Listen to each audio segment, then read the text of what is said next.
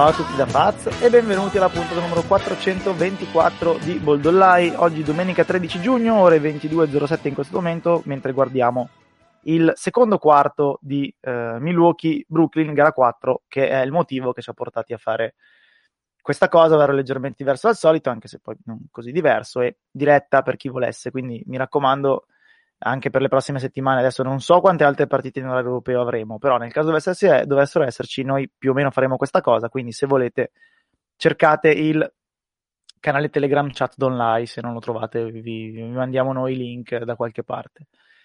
Eh, perché la facciamo lì, insomma, questa, questa diretta. Eh, ciao Nick. Buonasera a tutti. Ciao Lore. Buonasera a tutti dalla Val del Boomer. Ciao Fleccio. Buonasera a tutti. Salutiamo Tim che stasera non c'è e arriverà l'anziano a un certo punto. Quando sentirete rumori di coppini saprete. Con la moto e il Death Star. Sì, lui praticamente fa come Undertaker quando era in versione biker che entrava sul ring in moto, lui entra qua dentro in moto, sì, una cosa così. Come nei, nei film ah. sul Vietnam che si sentono gli elicotteri che arrivano, lui invece arriva il rumore dei coppini che roteano. Sì. Potremmo creargli un entrance team con i coppini. D'altronde, oh, cioè, se Philadelphia c'ha, c'ha Triple H, noi abbiamo l'anziano e non so, sinceramente... Assolutamente. Chi è il peggio? Assolutamente.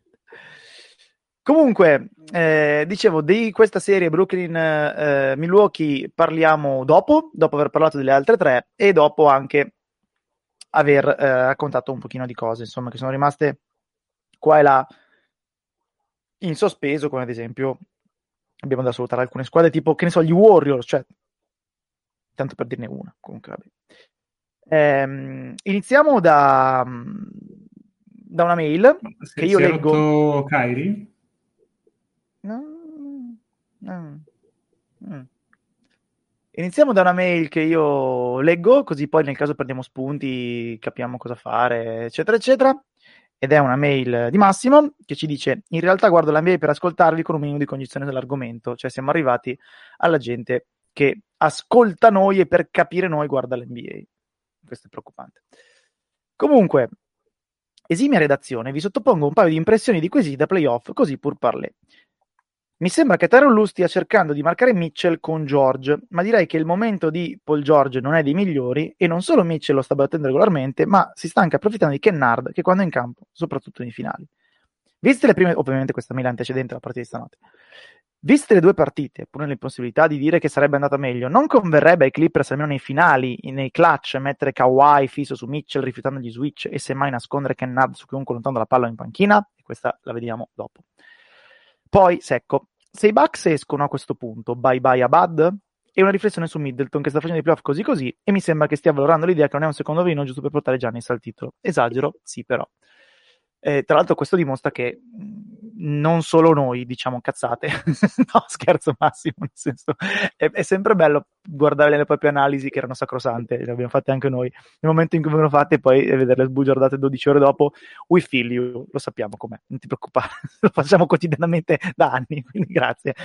E poi l'altra domanda era, mi sembra che possiamo iniziare a salutare gli occhi, come abbiamo salutato, salutato Doncic e da qui inizierei. Le squadre una stella più poca roba non ce la possono fare.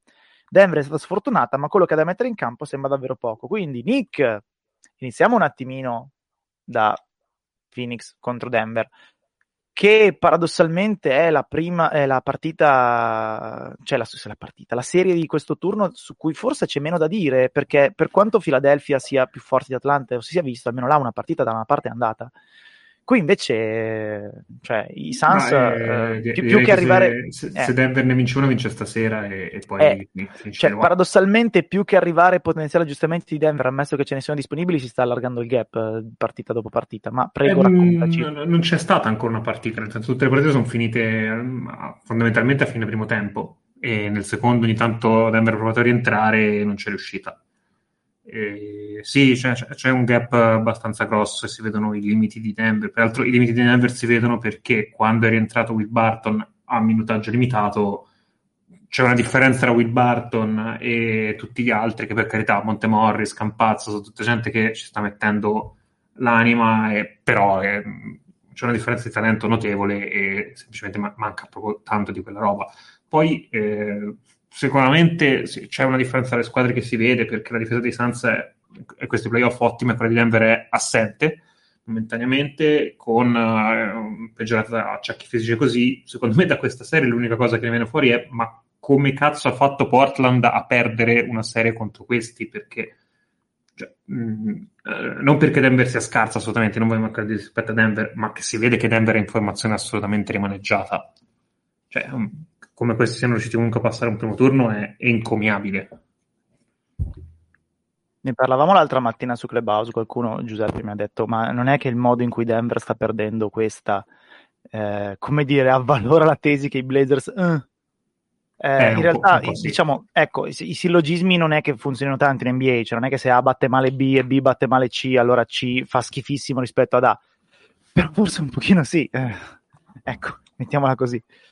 Um, Will Barton, tra l'altro, mh, onestamente non sta neanche andando male. Cioè, nei minuti in cui lui è in campo si, esatto, andando cioè, si vede. Minuti, si vede la differenza. È esatto. gioca two way, se non altro, a differenza degli altri che hanno una fase sola o salvo robe strane. Tanto bella la caviglia di Kyrie ma poi ehm... è effettivamente proprio un'altra esplosività, cioè è un giocatore che va il doppio rispetto agli starter, che gioca proprio pensando esatto. con due secondi in meno sul pallone rispetto a quello che serve agli altri due. Poi conosce e, Jokic.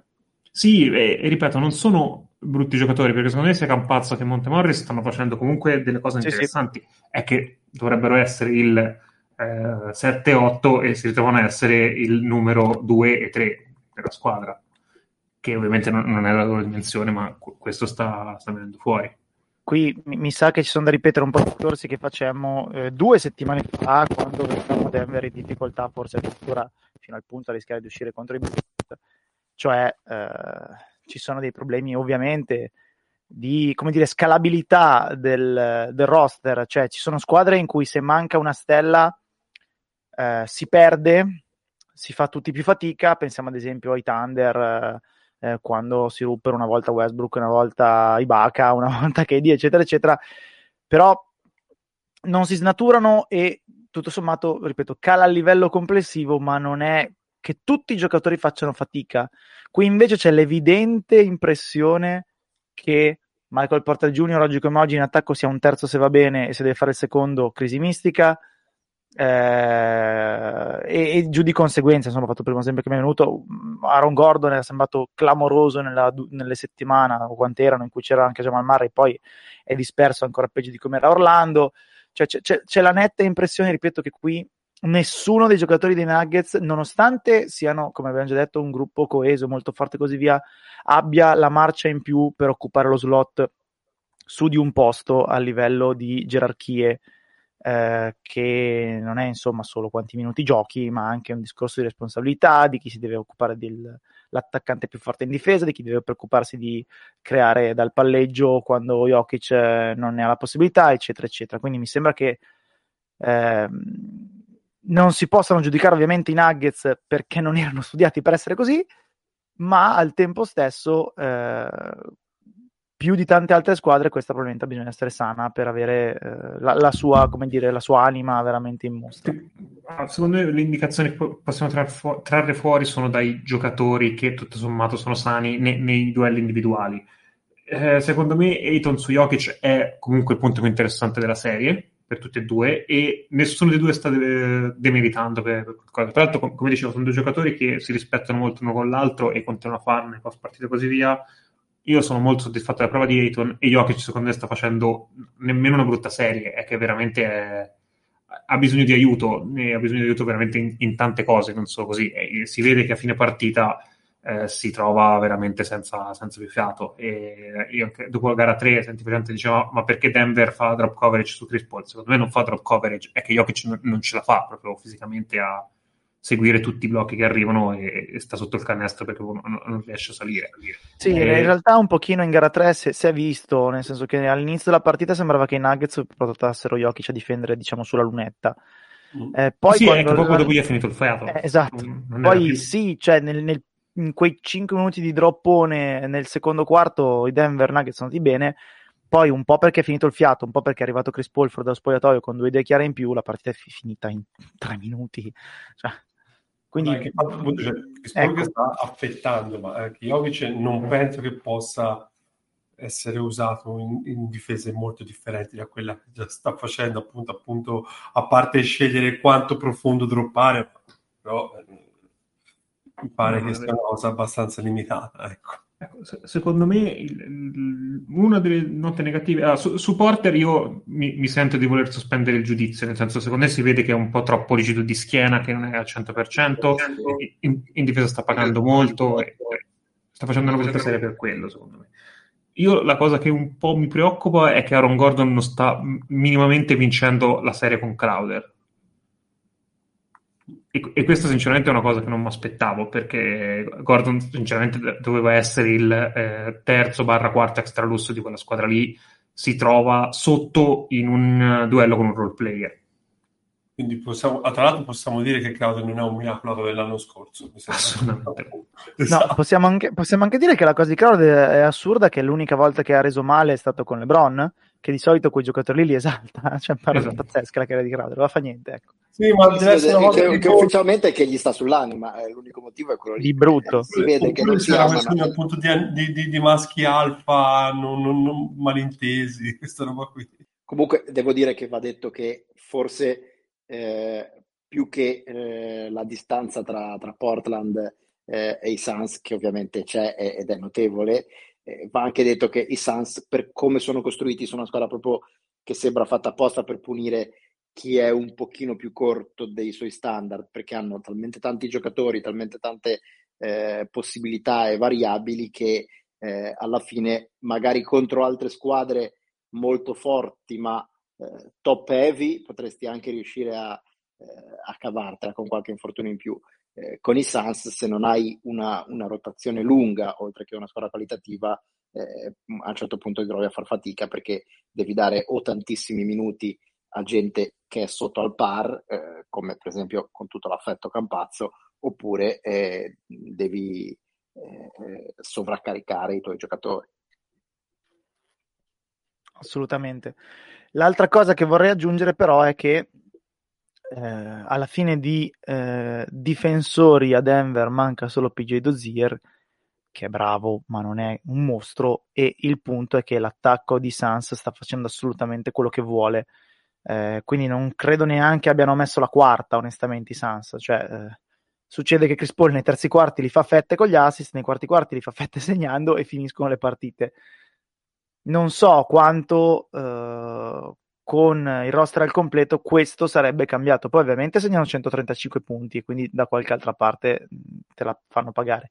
È ovvio che la difesa dei Nuggets forse è nella sua versione peggiore da quando sono una squadra competitiva in questa, in questa eh, serie. Cioè. Più che altro, secondo me, vedi proprio a un certo punto della partita che la distanza delle squadre si allarga. Cioè, se, se, il primo quarto comunque è sempre abbastanza combattuto e più o meno divertente, arriva a un certo punto in cui i Nuggets non riescono più a tirare open e i Suns magari hanno 5, 6, 7 possessi di fila in cui sono liberissimi dietro l'arco in cui, come dicevi te, magari i Nuggets fanno fatica a fare un tiro e i Suns dopo il primo blocco trovano già la difesa stramossa e in quel momento lì si spacca la partita. Vedi che è una serie che arriva a un certo punto ogni sera e il divario cambia. Poi io non credo che Denver sia co- così lontana dal vincere, non è chiaro che la serie ormai è, è andata, però non... gli basta veramente una serata al tiro un pochino più ispirata e difendere un attimo meglio che secondo me quella di stasera la possono anche portare a casa. È che ovviamente cioè, mh, mm, so, non sì. sono nemmeno troppo dispiaciuti loro perché secondo me si rendono perfettamente conto che più di così co- con quello che hanno a disposizione fisicamente non, non ce la possono fare. Sì no cioè esatto questa serie per, non, non, cioè, deve veramente succedere l'imponderabile perché questa serie non risulti finita dopo domani eh, poi oh, succede, può succedere eh, per carità però siamo ormai, cioè, questa serie Phoenix al 95% l'ha vinta, siamo giù da queste parti, quindi bra- bravi i Nuggets per essere arrivati fin a queste condizioni, meno bravi chi eh, hanno lasciato ai Nuggets la possibilità di arrivare fin qua, eh, però Phoenix è proprio un altro livello.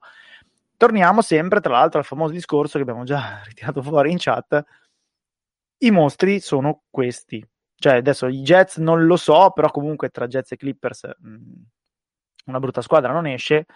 Eh, quella che esce dalla serie che stiamo commentando è palesemente una grande squadra. Poi siamo i soliti discorsi, cioè non me frega niente se la vogliamo definire contender o fringe contender o se ha il 5, il 20 o il 50% di chance di vincere il titolo. Ci sono, punto. Poi il resto sono sfumature personali, ma i Suns ci sono. Sì, è il solito discorso che, che facciamo da, da, un po' di tempo. Io credo che un po' ci sia di dubbio il fatto che magari sono poco conosciuti e quindi è difficile dargli un'identità. Però cioè, le, le, prove ormai su, sul tavolo che, che sono una roba abbastanza, abbastanza consolidata ci sono ormai da un, da un, sacco di tempo perché sono veramente troppi indizi per pensare che sia solo tutto un, fu- un enorme fuoco di paglia che sta durando mesi, peraltro. Quindi c'era diversa paglia sotto questo fuoco, se, se così fosse. Flecciolore, qualcosa ancora di più su questa serie? No, su quello che ha detto Nick, ehm, mi piacerebbe sottolineare Ayton, mi piacerebbe contro Jokic, che a me la maturazione di Ayton inizia a piacere veramente un sacco. Magari c'è sempre questa cosa del draft un po' particolare, ma quello che sta facendo vedere, eh, che sta facendo vedere secondo me è veramente tanta roba. Peccato mi piace veramente come eh, dicevo appunto come affronto questo tipo di partite qui, dove eh, è arrivato con, eh, in NBA con una mentalità difensiva rivedibile, invece mi sembra che ora sia abbastanza decente. Ecco, io se, se devo dire una, una, cosa che mi sta facendo impazzire di Ayton, che non va mai nel panico in attacco quest'anno, e in difesa ormai è un bel po' che è in controllo, ma in attacco non sta veramente mai andando nel panico. Cioè, se in passato comunque eh, quando riceveva palla, si girava, non trovava nulla, in genere sparava al suo tiro dalla media, che, che metteva anche, ma ovviamente non era per forza, no, non che sia un buon tiro è risulta per forza un buon attacco. Quest'anno invece, almeno in questi playoff, non sta veramente mai forzando nulla, non sta mai facendo una scelta fuori posto, sta veramente facendo impazzire per quello. E, e sono i suoi primi playoff della carriera, quindi... Già, No, è incredibile che, che, possa, che, possa, venire usato come, diciamo così, eh, non solo come finalizzatore, ma come, diciamo così, anche fulcro del gioco, cioè tutte quelle stazioni in cui eh, dai la palla a Ayton non per cercare un tiro di Ayton, ma per, per creare qualcos'altro. E ecco, cioè, oltre al discorso della giovane età, è, è un giocatore che, diciamo così, come, eh, come, come, caratteristiche non ci si aspettava che ci, che ci potesse arrivare, o quantomeno non così presto. Eh no. Peraltro, secondo me è una buona parola che è fulcro, perché Ayton, tipo, del quinto titolare è quello che ha meno passaggi, meno assist, meno comunque passaggi conclusivi, ma proprio è uno che, da, da, cui il gioco in attacco passa, sia perché sia un blocco, sia perché sia un end-off, un consegnato, qualunque cosa, però sì, eh, secondo me il termine fulcro è proprio quello esatto per quello che sta facendo Ayton in attacco. Sì, sì, lo usano per creare, eh, non per finalizzare, ma per creare vantaggi per gli altri e, ed è una cosa che però non, non è semplice, cioè eh, anche giocatori di grande esperienza, anche non so, un, un rim runner non la sa fare, ecco, ci vuole un giocatore di un livello superiore. Ok, intanto è finito il primo tempo a Milwaukee con i Bucks in vantaggio di 5 punti dopo essere stati sotto abbastanza tanto. Eh, poi con Giannis da 5 e un po' di altre cose successe qua e là hanno rimontato fino a portarsi appunto in vantaggio eh, con eh, PJ Tucker eh, abbastanza protagonista, non solo perché ha segnato tre triple, 11 eh, punti, secondo miglior realizzatore dei Bucks dopo Giannis, ma anche ovviamente per tutto il, il lerciume vario ed eventuale contro Kevin Durant, ma detto nel tono più, eh, come dire, positivo e apprezzante possibile, ecco. Tucker è veramente grande primo tempo. Non so quanto duri, anche rischiato di star fuori per un problema che pareva addominale, però fin qua molto bene. Da segnalare eh, per i Bucks anche i eh, 15 assist di squadra, che sono sicuramente un dato incoraggiante rispetto alle insomma, prestazioni recenti, eh, quasi tutti di Middleton 6 e Holiday 5. Quindi questo sicuramente dice qualcosa della prestazione di questi due giocatori. Poi vabbè, non iniziamo la storia su Giannis e della caviglia di Irving che non sembra niente, niente, niente di bello. Abbiamo già accennato.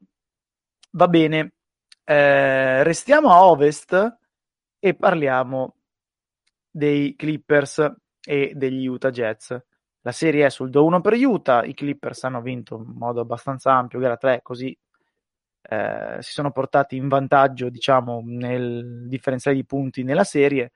Eh, il discorso è che siamo sostanzialmente sempre alle solite storie Ehm, e non, non, cioè, non, non, so veramente più cosa aggiungere sui Clippers. Eh, Tyron Lu, dopo aver detto alla fine di gara 2 che Terence Mann era fuori dalla rotazione, l'ha sbattuto per 20 e passa minuti in campo, anche se in realtà poi ce ne sono tanti del quarto quarto che era da un certo punto di, in poi praticamente garbage. Ha levato Rondo, eh, ha deciso di andare ormai definitivamente piccolo con Batum e Morris, coppia di lunghi.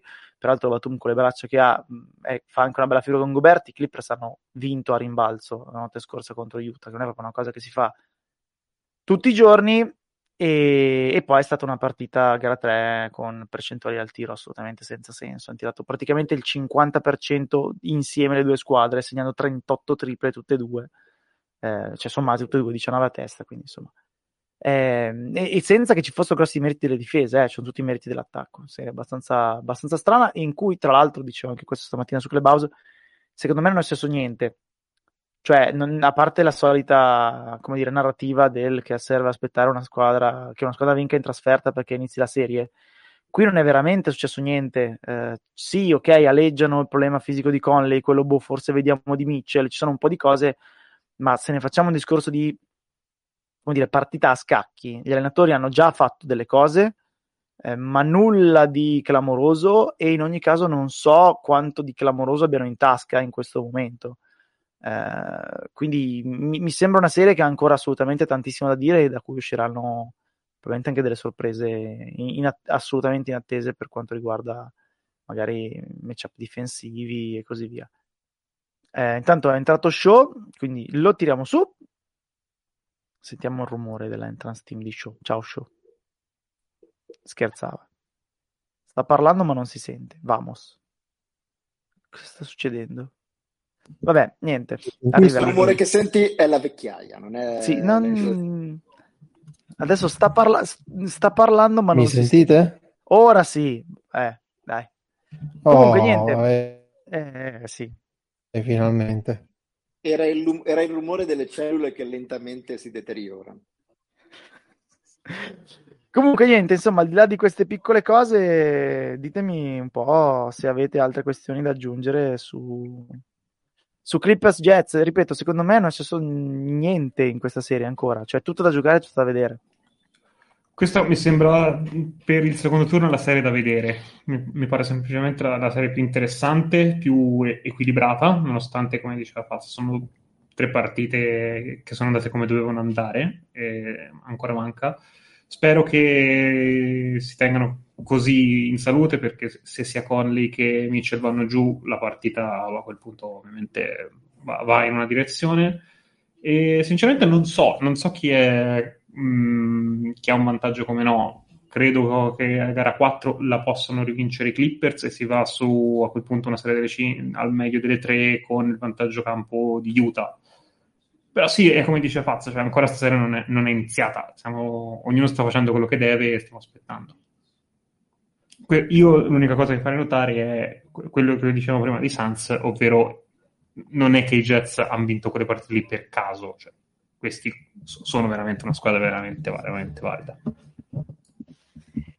Io posso dire che è interessante perché è in bilico, perché comunque sono due squadre di livello, però io mi aspettavo un po' di più da questa serie, da, da entrambe le squadre, sinceramente. Perché mh, boh, alla fine, appunto, non, non, si sono visti grandissimi aggiustamenti da nessuna delle due parti. Eh, insomma, eh, sono molto col freno a mano tirato sotto tanti punti di vista, non so, eh, mi immaginavo una serie epocale e al momento è stata una serie, sì, vedibile, ma no, non trascendentale. Ecco. Lore, show? Ma io credo anche... Mi sentite? Non parla, sì, però? sì. No, dai che ce la stavano quasi facendo, no, mannaggia. Era una cosa no, pazzesca. Que- questo, valle, questo, questo silenzio si è capito tutto. Dal suo no. picco nella valle no, del perché, per, per, perché l'hanno, l'hanno fatto a me e l'ho sentito proprio meschino, l'ho sentito verso di me, quindi non lo farò mai più. No, io sono d'accordo abbastanza con Faz uh, su questa serie, deve ancora iniziare realmente perché sono due squadre che sono assolutamente corazzate per arrivare fino in fondo, ovviamente.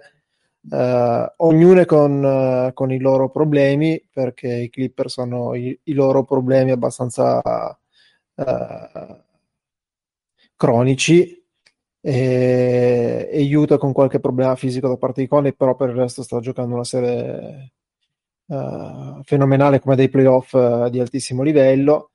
io credo che comunque se sarà se Paul e Kawhi giocheranno come in gara 3, quindi cioè, alla fine si prendono loro due sulle spalle la squadra, sia ancora leggermente favorita Los Angeles. Però serie comunque interessante.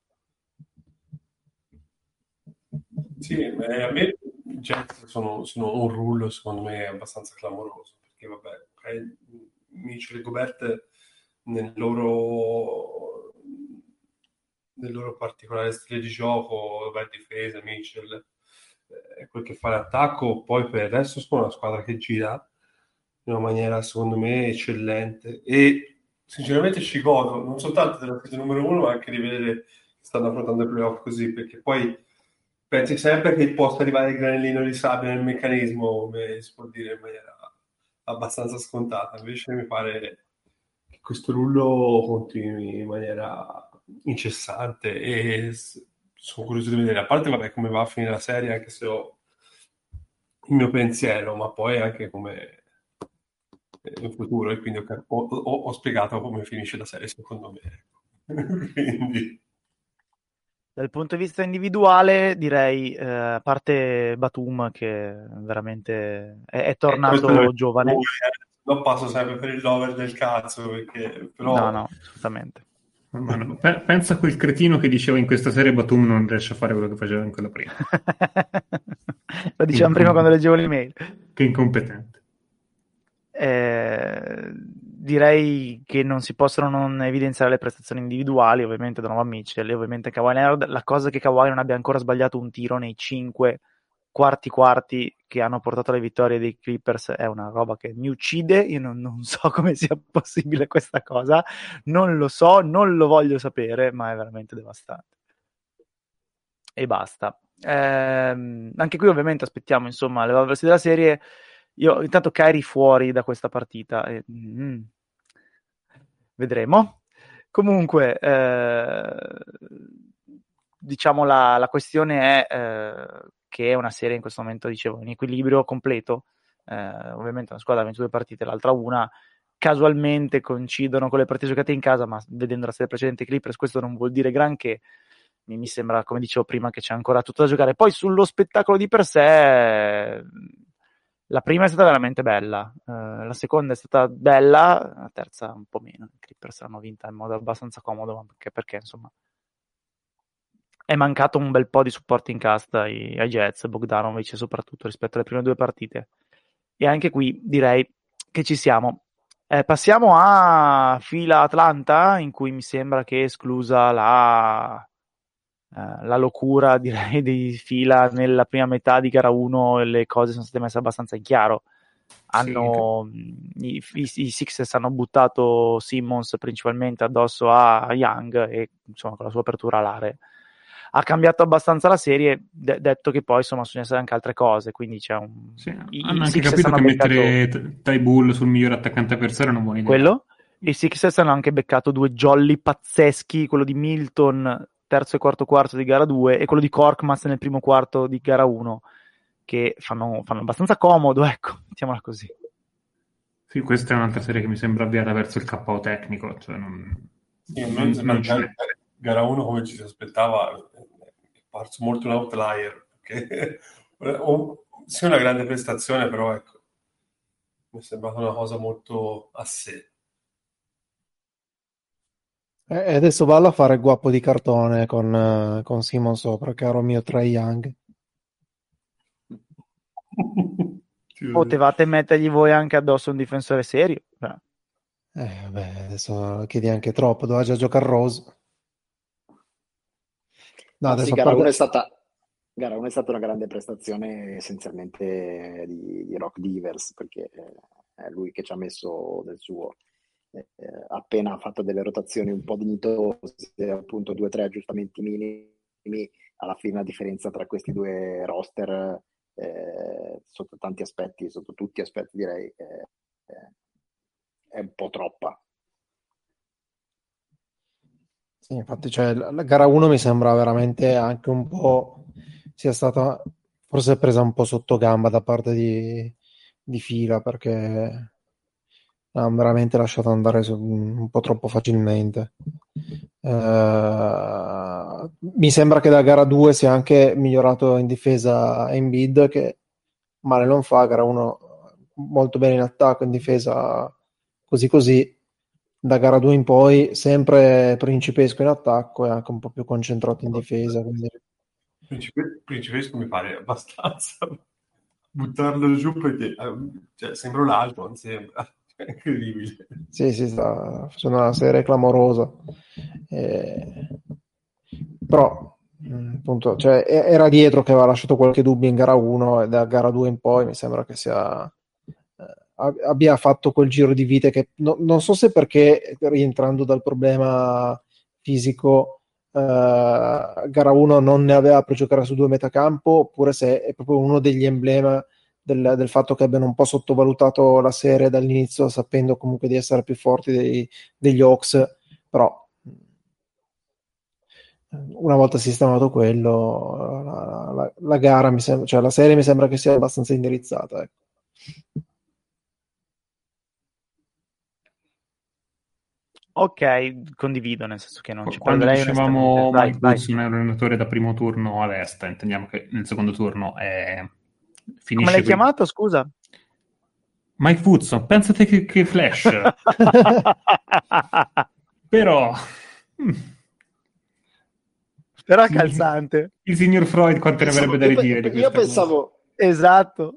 Pensavo che fosse una, una, una, velata, una critica frizzante. No, no, proprio lapsus freudiano. Un'infamata velata. Una, una sagace, esatto, una sagace freddura. Invece... No, no, è proprio spontanea. Pensa alla mia mente cosa elaborato quando è stata Macmillan. Eh, no, ma è molto calzante, direi. Sì, sì, no, effettivamente è vero. Mi, mi stupisco dei, dei, miei errori. Però sì, eh, quando diciamo Macmillan è allenatore da primo turno a destra, alla Woodson, eh, un po' è questo motivo. Quando per, arriva il perché secondo... continua a morire gente in questa partita? Ma basta! Ma... Il blocco di Griffin era simpatico. Eh? Ha scavigliato anche Tucker, benissimo, perfetto. Mm, non so se è una scavigliato, se l'ha proprio ucciso. Non so, forse un pestone, non si capisce. Vabbè, Vabbè comunque. A breve gioca Bango, però. a breve gioca Bango. Vediamo cosa è successo qua. Credo no, no, no, ha tirato, una, tirato oh, esatto, una vecchietta all'interno del ginocchio o qualcosa del genere. Credo sia una vecchia, peraltro può essere interpretato. Cioè, Anche caro cognacchino. Va bene, va bene, va bene. Quindi fatto il punto sui playoff, in attesa di parlare in modo un pochino più approfondito della serie tra i Bucks e Guarda, i Nets. Abbiamo una domanda da, da, Twitch su Sì, prego. Ci chiedono, secondo voi Giannis ha le capacità mentali per evolversi nella comprensione del gioco? Ogni anno ripete sempre stessi errori di letture. Io però, ecco, Vai Lore, vai. Perché... Faccio notare Lore che ha detto stessi non soliti, eh.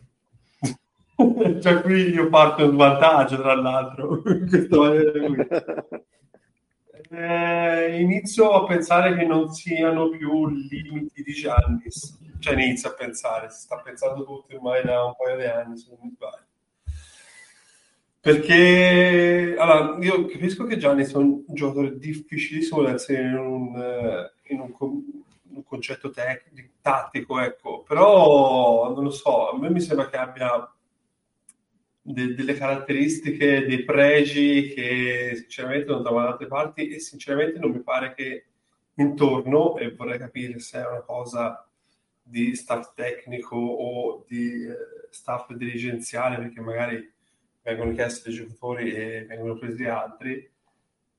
Se in questa maniera qui non, non, non mi pare il suo l'ambiente migliore anche per fare quelle cose che fa lui e comunque lo sto dicendo da uno che ha vinto due volte l'MVP ecco però ai playoff con queste con tutte le, le, le varie cose che vengono fatte, le varie eh, contromisure che vengono prese tutte le volte, tutte le volte è tutto un eh, prenderci delle nasate. Non penso sia praticamente un difetto soltanto suo. Poi è chiaro che lui può fare dei, dei miglioramenti a partire dal tiro. Oggi vedevo una clip in cui eh, si vede come tirava Gianni nei primi anni. Sinceramente fa abbastanza paura perché quel tiro è cambiato in peggio, però ecco appunto ti fa capire che qualcosa potrebbe essere fatto. Però mi sembra proprio il, un sistema, il sistema sbagliato su cui inserire allora. non è, non, è, non è sbagliato infatti pensare che ora Middleton sembra il giocatore, non dico il migliore, ma sicuramente il più decisivo per questa squadra. O, o Però, gara 1, gara 2 Middleton ha da cinghiate, Holiday è rimasta cinghiata per tutta la serie, quindi non lo so. Mm-hmm. Io la prenderei un bel po' più larga. Prima con un disclaimer, cioè, eh, che ne so, i limiti mentali di Giannis nel eh, fare la scelta giusta. Eh, mettiamo un attimo le cose nel giusto contesto. Si possono benissimo fare scelte giuste, cioè eh, eh, si può benissimo aver capito qual è la scelta giusta, ma non avere i margini tecnici e fisici per farla. Eh, si può benissimo eh, non fare la scelta giusta e essere comunque un dominatore. Non è obbligatorio che ogni giocatore eh, debba avere solo pregi e nessun difetto. Adesso la butto un po' sull'estremo, però qualcuno vuole andare a rompere le palle a LeBron James perché non ha il tiro dal palleggio di Curry?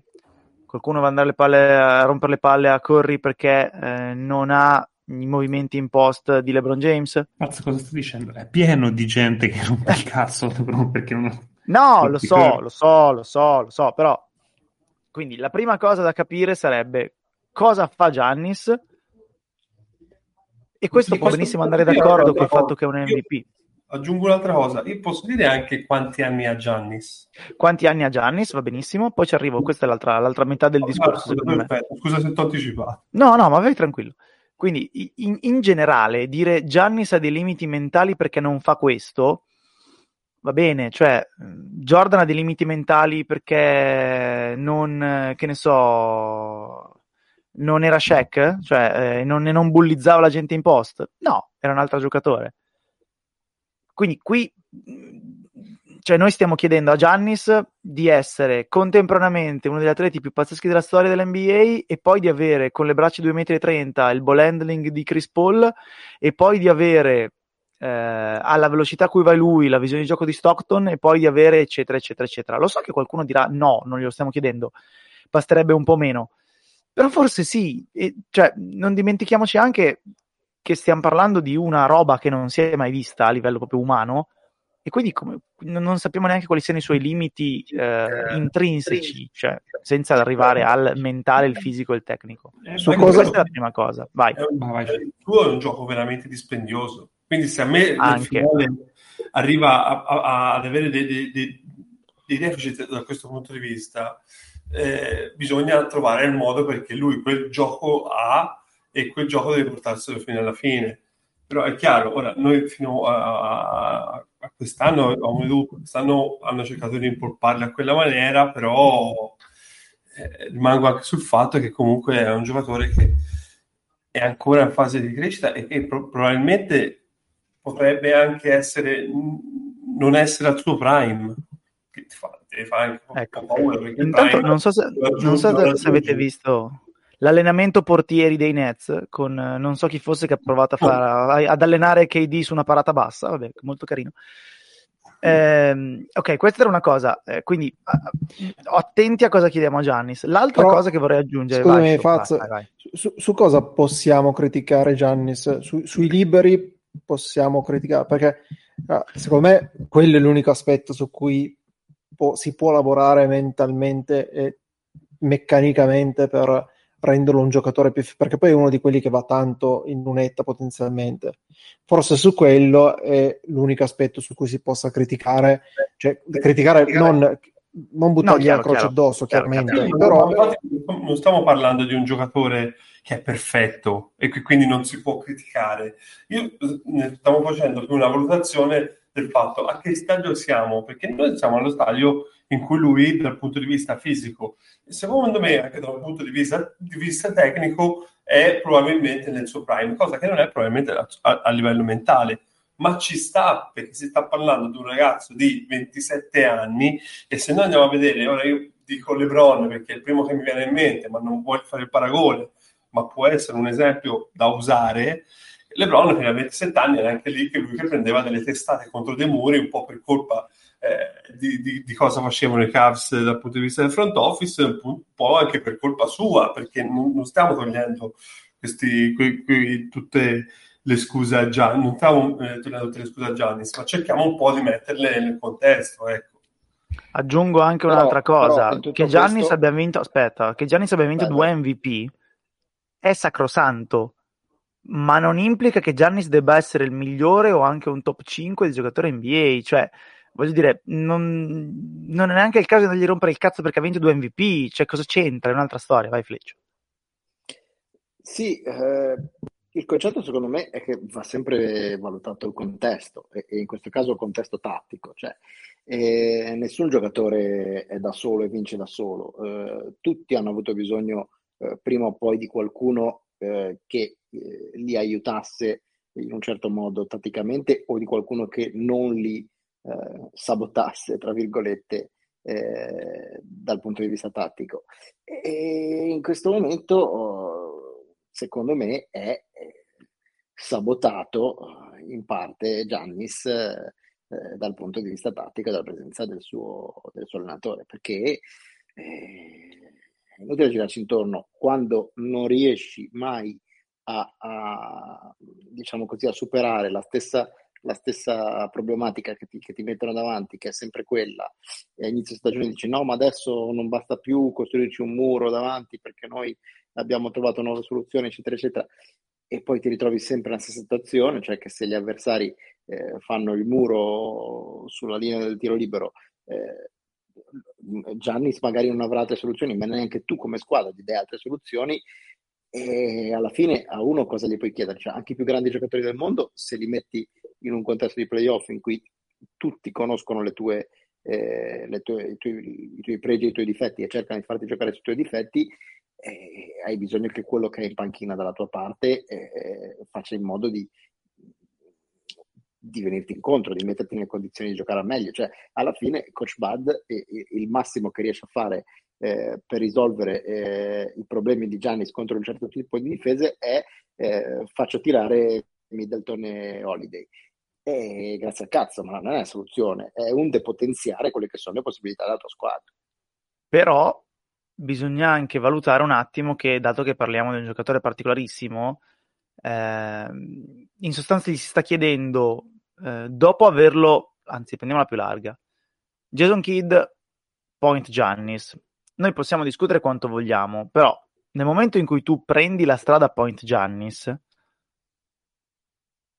e vedi che funziona in un certo contesto, tu programmi la testa di Giannis per fare la point guard, il trattore di palla principale, chiamatelo come volete.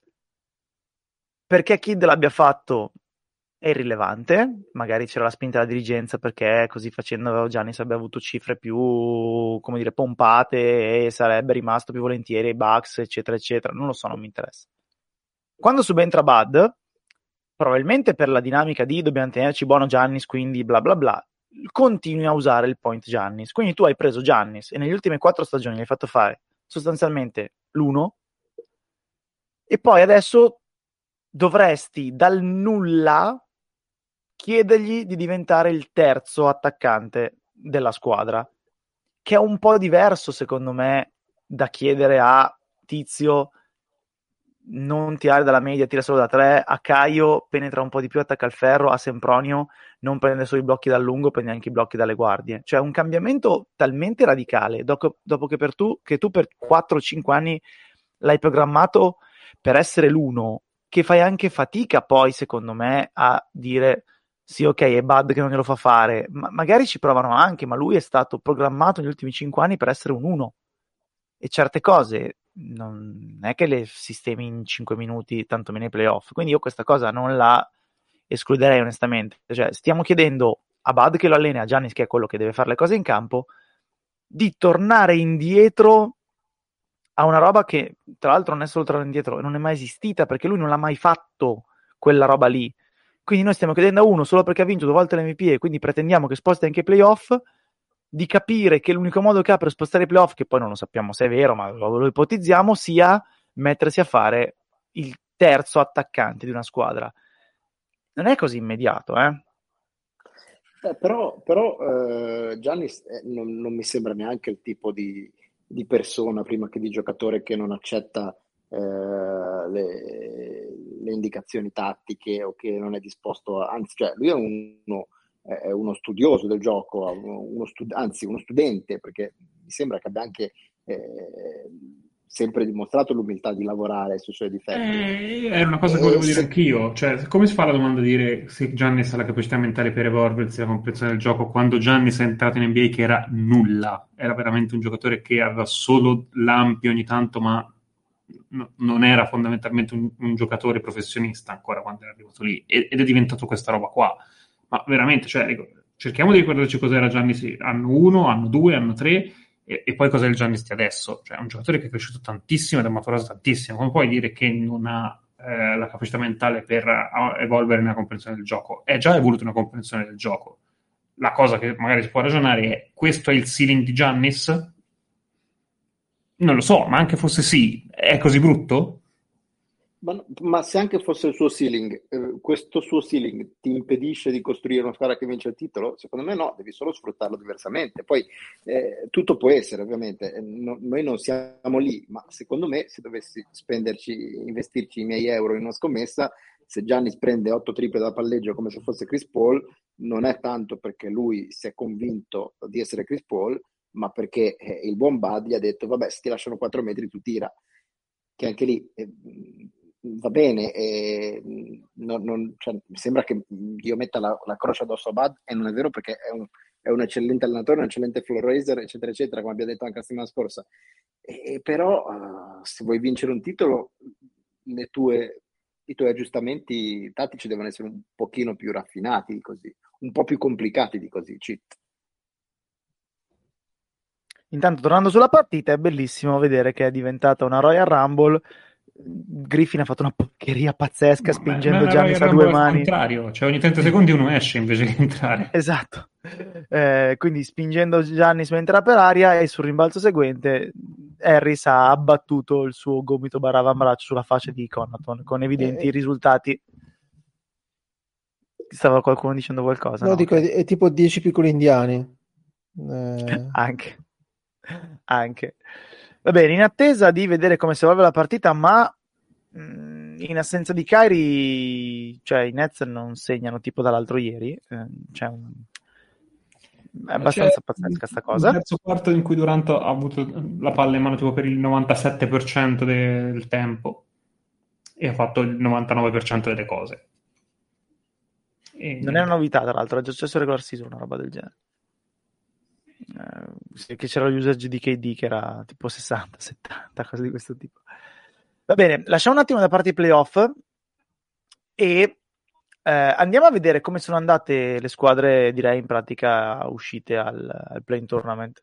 Perché avevamo fatto i Pelicans, i, i Raptors e i Bulls, quindi in pratica possiamo iniziare a entrare nel vivo delle altre squadre uscite appunto dal play tournament. Ehm, facciamo un attimo Charlotte. Onestamente la stagione di Charlotte è stata molto positiva, poi purtroppo i playoff sono arrivati rotti o incerottati con poca motivazione, poca coesione. C'era gente che non aveva mai giocato con i compagni, eccetera, eccetera. Quindi è andata come è andata.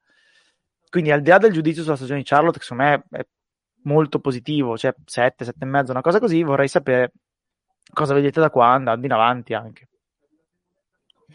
Beh, al di là, al di là del... Vai, vai, Fleccio.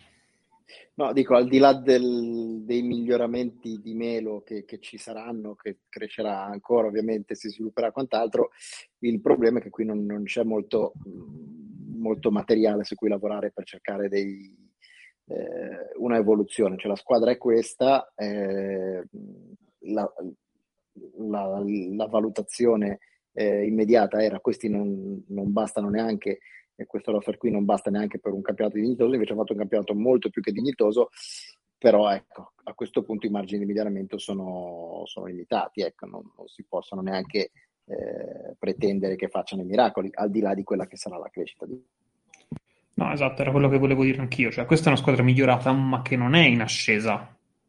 Questa è una squadra che fondamentalmente sta toccando il plateau, e se non l'ha già toccato, perché eh, miglioramenti di Ramiro ci saranno, Bridges sicuramente è un giocatore ritrovato, Dosier, eh, hanno comunque un nucleo di giocatori solidi, però al di là di Lamelo qua il talento è quello che è e il resto che ti porta in avanti sono veterani che eh, o, o, li pagherai troppo o scadranno o, o, o, varie problematiche. Cioè, questo qua è una base di partenza in cui devi muovere dei pezzi per cambiare le cose, però non è che hai solo asset, quindi può essere anche che a un certo punto qualcuno di questi pezzi li devi muovere per, muo- per liberarti di, di, dei pesi che ci saranno. Perché eh, quest'anno è stato tutto sommato positivo, ovviamente non all'altezza dei, dei saldi che ha dato, ma tutto sommato positivo io non lo so se il prossimo anno o tra due o tra tre quel, que, quello che fa basta per uh, quanto lo paghi o è una roba drammatica. E spazio per muoversi ce n'è pochino, comunque adesso non, non credo puoi no. improvvisamente iniettare il talento, quindi o fai la magata da qualche parte col draft o con lo scambio, raccattando da, dall'umido qualcosa che poi si rivela molto meglio, o questa squadra di margini di miglioramento molto grossi non ce li ha. Cioè, credo che ora come ora con questo roster, mantenendo tutto come se non cambi minori, quello che puoi sperare il prossimo anno è fare il primo turno. Io vorrei la conferma di fatto perché sono sicuro anch'io. Però non mi sembra che siamo messi così male a livello di salari, a parte, vabbè, che è da pagare Hayward fino al 2024 e speri che non sia sempre così. Hayward e Batum, quindi e Batum. quel problema lì che li pagano 40 esatto. milioni in coppia. 40 milioni di Hayward e Batum, però quest'anno scadono Zeller, esatto e dovrebbe essere l'ultimo anno di Rosier, si spera. Eh, ma ora, ora poi rinnovi Bridges. Ah, giusto, giusto. Allora, quest'anno, quest'anno scadono Zeller e Biombo uh-huh. e hanno restricted free agent eh, Devonte Graham e eh, Malik Monk. Uh-huh. Che dire, Graham lo tieni, Monk vediamo. Uno dei, uno dei, due secondo me lo tieni, ma ti costa una decina di milioni.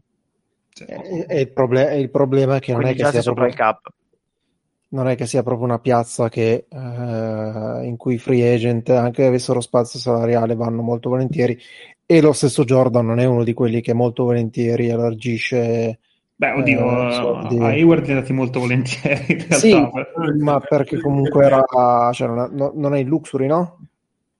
O sono in, no, no, no, non sono no, in luxury. Cioè, cioè, è, è una squadra che comunque fa molta attenzione a a, restare nei limiti della sostenibilità salariale, quello intendevo. Beh, ma nel senso, se, se poi arriva luxury e non fai playoff è un disastro senza pari.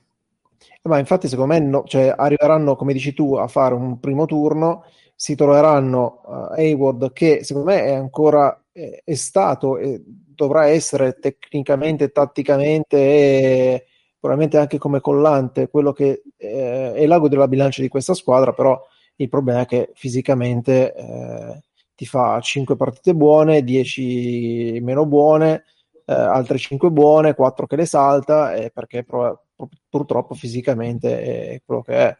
Eh, ed è l'unico che probabilmente free agent po- po- sia potuto andare a, a Charlotte perché gli hanno dato quei soldi e non so quanti avrebbero dato quei soldi a Hayward con quella eh, con quel punto di domanda sul, sul, suo stato fisico, per quello che a Hayward hanno potuto, hanno potuto dare quel contratto e, e lui l'ha accettato molto volentieri. Direi che sono molto d'accordo, cioè, ovviamente la, la, traiettoria della squadra dipende tantissimo da quella di Lamelo Ball. Grosso modo durante il contratto da rookie di Lamelo Ball non ci saranno sconvolgimenti, anche se eh, una volta su Rosier qualcosina si potrà fare, però siamo sempre lì, cioè noi siamo sicuri che gli Hornets su un mercato possano prendere di meglio di Rosier, eh, che tutto sommato poi ha reso onore al suo contratto, se andiamo a vedere cosa è successo nelle tre stagioni. Eh, quindi a quel punto tieni Rosier, ma non ha lo spazio salariale. Quindi credo che que- questo core sia destinato a farsi due o tre stagioni almeno così. Poi, a seconda di quanto la Melo cresce, le cose possono essere discusse.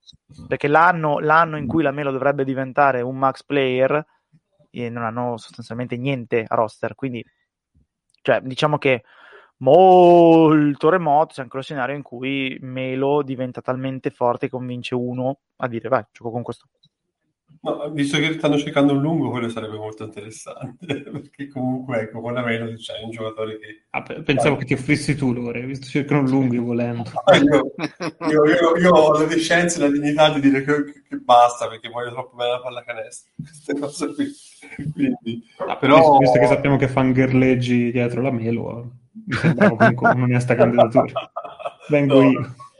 Eh, ma il problema è che Bro non è un lungo. Anche se mi ci scrive spingila, neanche, però a parte questo, però eh, un lungo potrebbe anche mettersi nei panni e pensare a questa cosa qui.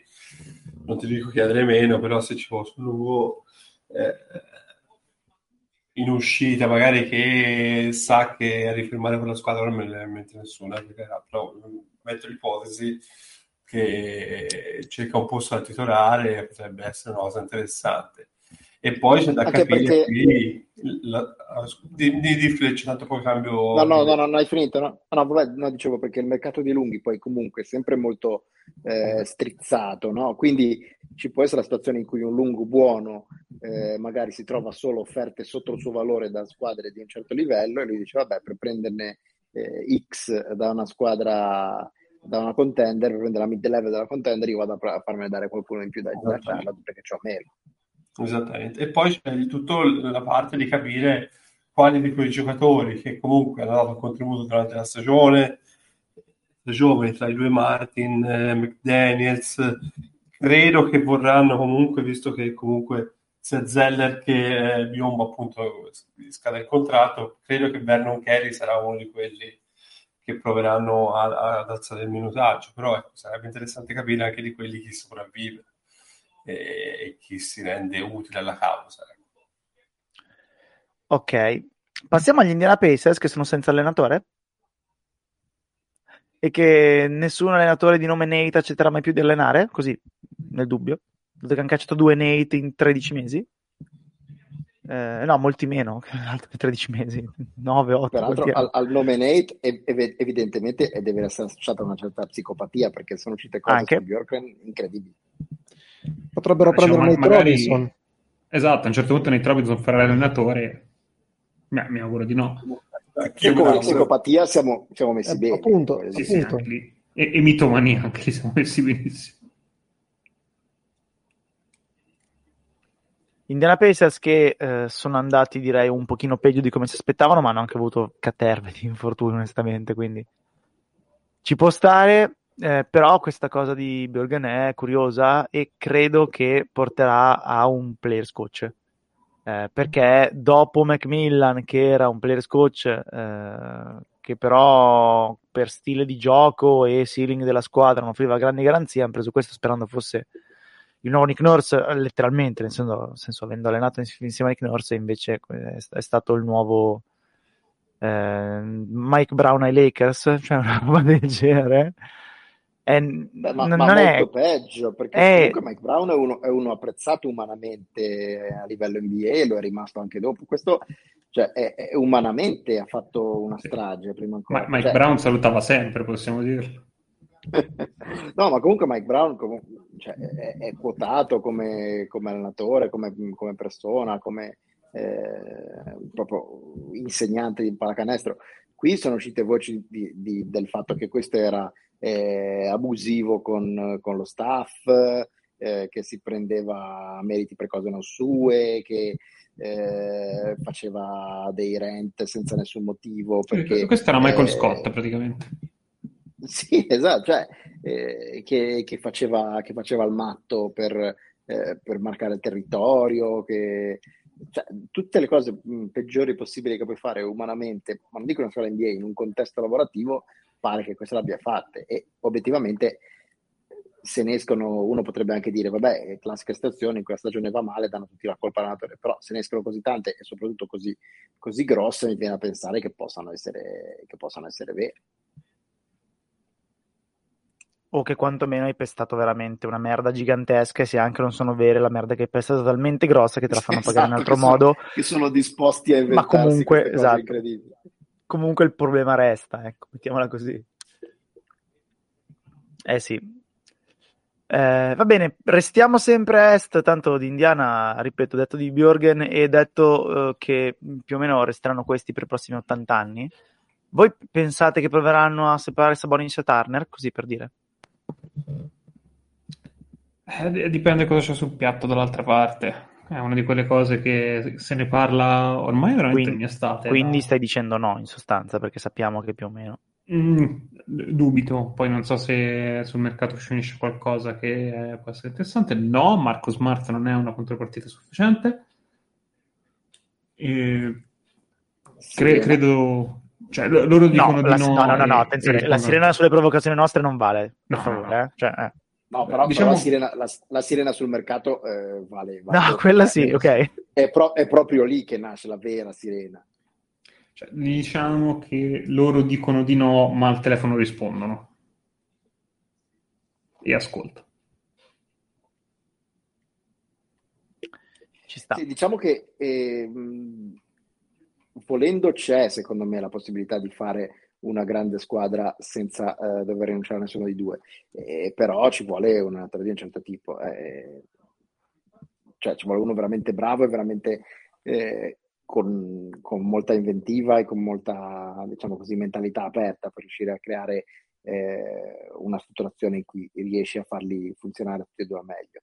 Altrimenti un allenatore normale, tra virgolette, o, modesto ti dice eh, c'è di meno uno e io mi faccio andare bene l'altro.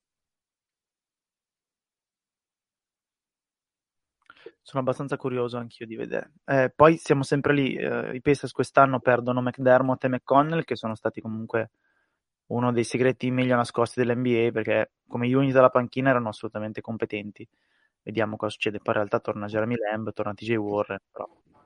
Ma cedere...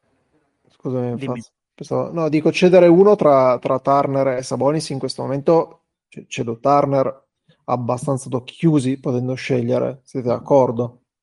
Il Cioè, discorso è che se tu cedi Turner adesso come adesso, ti arriva quando va bene un giocatore del livello di Turner in un altro ruolo, quando va male un giocatore peggiore di Turner. Lo vuoi cedere davvero? Eh, Esatto, cioè tra i due sicuramente eh, Sabonis è il giocatore superiore, Ma certo. però, però eh, Sabonis è anche quello che ti permette di avere un- un certo ritorno in termini di asset che non dico che ti cambia la franchigia, ma almeno eh, ti permette di fare un, un bel lavoro Ma consistente. non è manco vero sta cosa, cioè, nel senso dip- dipende che ti- cosa ti danno, perché sì, potenzialmente eh, senz'altro il prezzo di Sabonis è più alto, però chi è che è disposto a pagare l'eventuale prezzo di Sabonis che tu... Qual è il prezzo di Sabonis adesso? Ma in realtà non Secondo c'è me più di quelli di- che siano disposti a pagarti il, il reale prezzo di Miles Turner, che quelli lì veramente ti offrono le, le noccioline per Miles Turner, ma non, non perché non sia buono, ma perché ormai si sa da tempo che, eh, che diciamo che il, la- il primo indagato, il primo indiziato ad andarsene è lui e quindi ti offrono noccioline eh, come dinamica normale.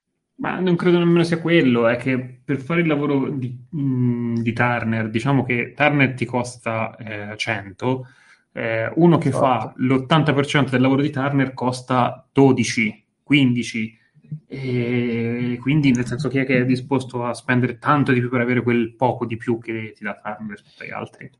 Faccio, faccio una domanda direttamente a Nick.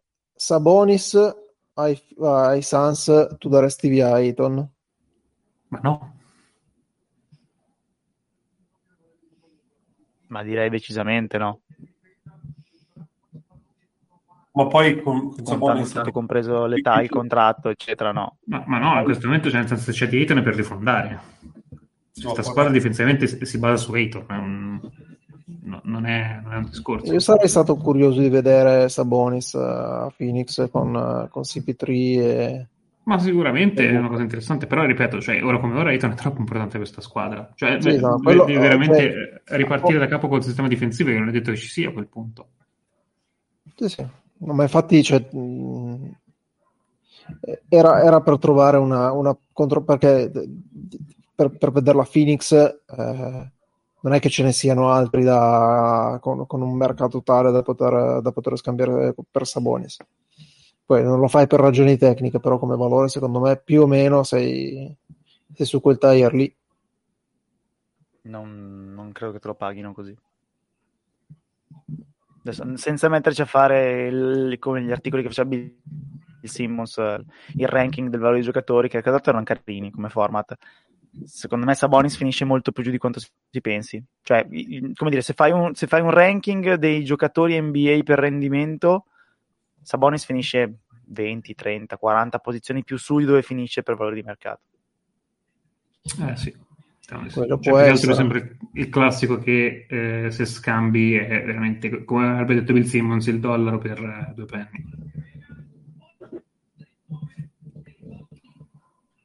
Va bene, intanto si chiude il, ehm, il terzo quarto di uh, Milwaukee-Brooklyn, forse? Eh, sì, ok. Si chiude il terzo quarto di Milwaukee-Brooklyn con un canestro pazzesco di Chris Middleton che risponde a un canestro di Kevin Durant. Eh, I Bucks sono sopra 81 a 69 e onestamente sarà, eh, come dire, la, la botta eh, per l'infortunio di Kyrie saranno altre cose.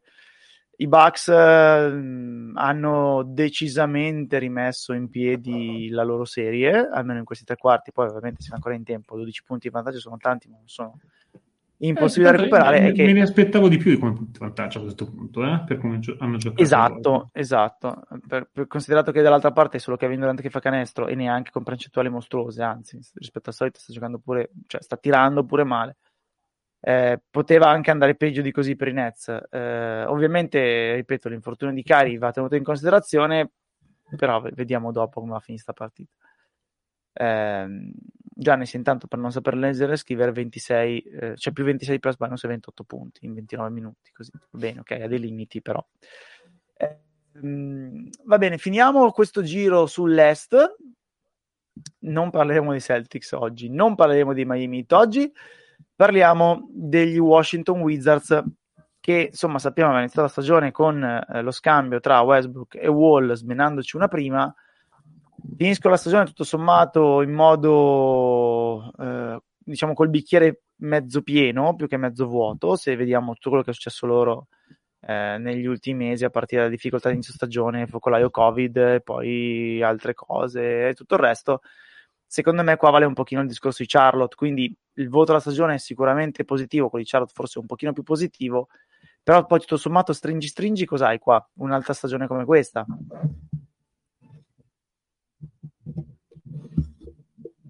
Sì, eh, come Charlotte hanno, hanno raggiunto il, il, loro potenziale e non era scontato come per Charlotte e, e, anzi per loro era ancora meno scontato considerando che la stagione è iniziata in una maniera eh, disastrosa e come dicevo qualche settimana fa, per me solo per il fatto di aver tenuto duro e averla eh, rimessa in piedi, io mi sento di applaudirli perché va bene, non, non andrà da nessuna parte, ma mh, altre squadre, altri gruppi eh, di giocatori si sarebbero semplicemente sfaldate e l'avrebbero data su. Eh, detto questo, eh, il futuro di questa squadra è uguale al presente di questa squadra e quindi eh, non so quanto, quanto, possa essere opportuno andare avanti così, soprattutto considerando che eh, hai Bradley Bill, per cui la gente è disposta, in questo caso credo veramente di sì, a, a rompere il porcellino, a darti tutto quello che hanno per averlo, e, e, tu non ce l'hai sotto contratto all'infinito, quindi qualche ragionamento si potrebbe è che è proprio una dinamica complicata eh, perché non sono sicuro che la dirigenza possa permettersi di andare a Bile dicendogli ti cediamo. Eh, lui non mi pare tipo da voler chiedere di essere ceduto e finirà con l'essere troppo tardi, credo. Eh, il timore è quello. Il timore è quello che, che, che prendono poi la parabola discendente, oltre che di Westbrook, anche di Bill, e la parabola ascendente di Hachimura, Vigia e, e, i giovani che hanno non sia poi di, di quel livello lì, quindi non, non, avranno il momento del ricambio non avranno il momento secondo me neanche in cui, in cui ci saranno Westbrook e, e Bill ancora in, in, diciamo, al top della, della condizione della, della, forma fisica e gli altri pronti per fare un salto di qualità. Magari il prossimo anno sono già pronti i ragazzini e, e impazziscono e vanno più avanti, però cioè, anch'io la vedo abbastanza come una squadra che ha, ha tanto talento per non fare i playoff, perché il talento c'è comunque.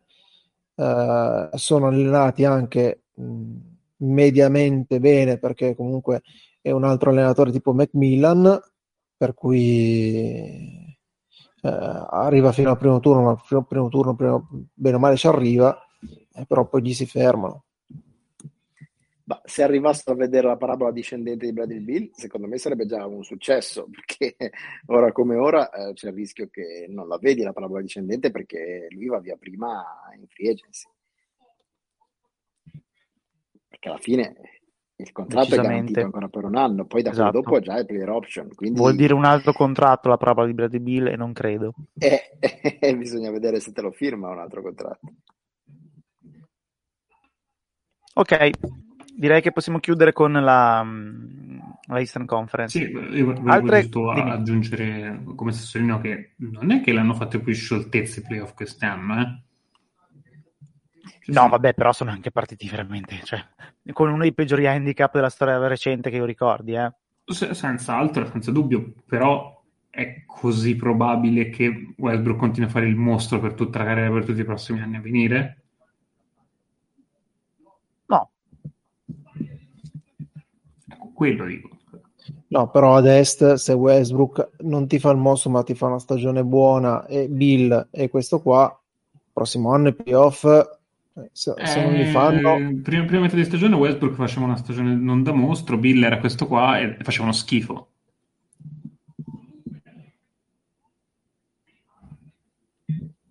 Capisco il ragionamento. Um, mentre aspettiamo un'altra, direi, decina di minuti, anche perché i Bucks sembrano decisi a farsi rimontare, così per dire, alle volte. Notizie di totalità eventuali, vabbè, i premi insomma li abbiamo visti, sono arrivati. Non credo che sia granché da commentare. Mm, la scelta di Tibodo su Monty Williams eh, è comprensibile, poi si possono avere idee diverse, ma credo che non sia nulla da dire. Sull'MVP nulla da dire, sul difensore dell'anno nulla da dire. Goberta entra in elite con Kirano Mutombo e Howard, forse, che avevano gli altri unici altri da avere. Sull'MVP, sull'MVP ben Wallace, esatto. Dimmi, prego. No, ovvero, voglio la maglietta di Mike Malone. Questo c'è da dire. Bellissima. Assolutamente pazzesca. Quindi non c'è tantissimo da dire. Eh, c'è da dire sulle notizie, diciamo, recenti su eh, la possibilità che Becky Hammond sia candidata per alcune panchine. Io l'ho scritto prima su Twitter, onestamente questa cosa un po' mi spaventa perché ovviamente non sono idee mie o nostre, eh, è che sappiamo in che mondo viviamo. E quindi se le due candidature sono Portland e Orlando, c'è una squadra che ha scritto implosione in 3-2-1. Ovviamente 3-2-1 potrebbero essere anche gli anni, non necessariamente i giorni, però mi sa che ci siamo. È una squadra che sono gli Orlando Magic, non devo spiegarvi niente. L'altra c'ha scritto so. un 2-3 implosione. Quindi... Bravo. Non lo so, eh, cioè allora, l'occasione di trovarsi ad allenare, che ne so, appunto in Nets al posto di Nash, non so se capita a un allenatore esordiente. Potrebbe essere anche un modo per allenare, cioè tu ti giri da una parte, conti un 2-3, li riguardi e vedi se sono implosionato.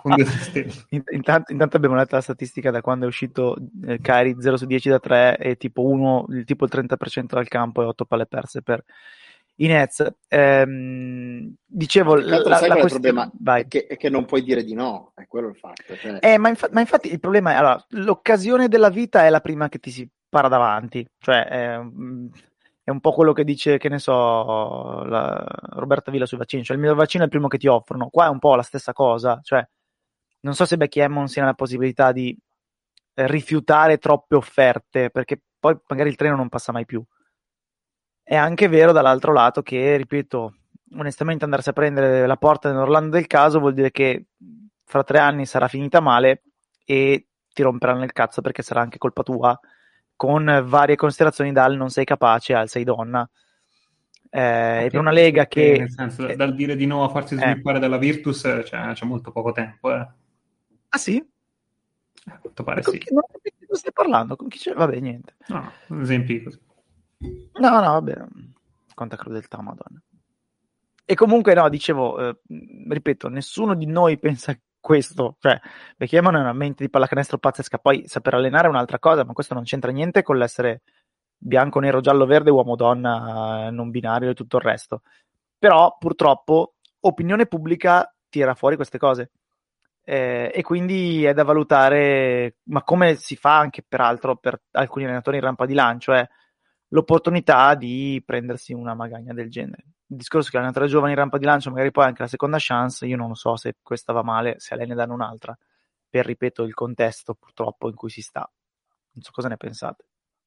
Assolutamente, assolutamente. E- però e allo stesso tempo, per gli stessi motivi, non può nemmeno permettersi di, di- di rifiutare panchine, secondo me, mentre un altro, un altro qualunque assistente in rampa di lancio uomo potrebbe anche dire no, io aspetto il prossimo giro, grazie gentilissimi. Secondo me a lei non, è con- non- non viene concessa una cosa del genere. Temo, sempre per il solito discorso sappiamo tutti come si ragiona in questo mondo. E quindi diventa, tra virgolette, una trappola, cioè la prima panchina che ti offrono è anche l'unica, Eh sì, eh, barra l'ultima, e quindi tanti auguri, fai le nozze con i fichi secchi, oppure eh, ti sei bruciata la, la possibilità, eh, questo è un grosso rischio. assolutamente sì. Eh, altre notizie in giro della settimana che volete commentare? Se no iniziamo a parlare di come è iniziata questa serie e poi di come sta andando, però. Le- leggo tal Michele Serra, bramerei una maglietta di Tucker dai tempi di Montegranaro. Vabbè. E ci, ci sarebbero stati assegnati tutti i premi individuali questa settimana, peraltro. Non interessa a nessuno? L'abbiamo detto prima, no? L'abbiamo Sì, no, ma commentato? nel senso, cioè, no, no, appunto, vanno commentati, ce ne frega qualcosa. Sentiti libero, Nick, introduci l'argomento, poi sono cazzi tuoi. Va bene, Uh, a quanto pare Jokic ha vinto l'MVP come tutti si aspettavano, Gobert ha vinto il eh, difensore dell'anno come tutti si aspettavano, Thibodeau ha vinto il coach dell'anno come molti si aspettavano e, e tutto è bene quel che finisce bene, direi. Non saprei cosa... Cioè, mh, qualcuno è sorpreso, direi di no? Esattamente il commento che avrei fatto io. Ma no, ma che ne, ma- ne manca qualcuno? Manca il sesto uomo e il most improved. Il rookie?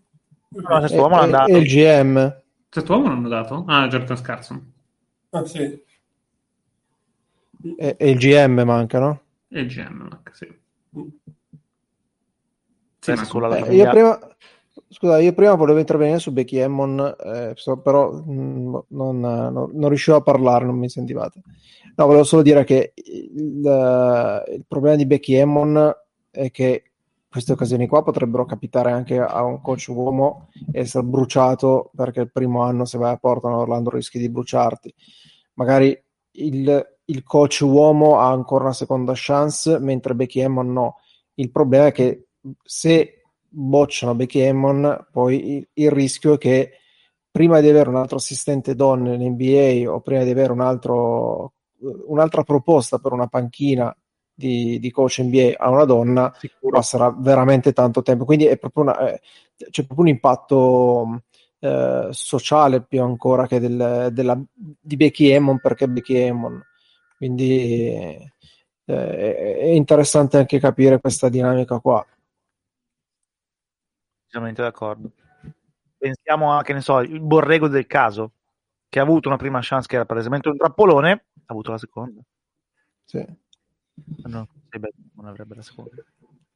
Mentre invece se- Paradossalmente questo mette, mette ancora più pressione su di lei. No, esatto, ma infatti tra anche- virgolette, ris- cioè, rischia di rovinare la carriera sua e anche della prossima. eh, Sì, sì, sì, sì, assistente come, come- come tutte, come tutti i pionieri, anche lei cioè, deve sperare di far bene per sé e per quelle che E verranno dopo. Eh, certo. Il problema è un po' quello.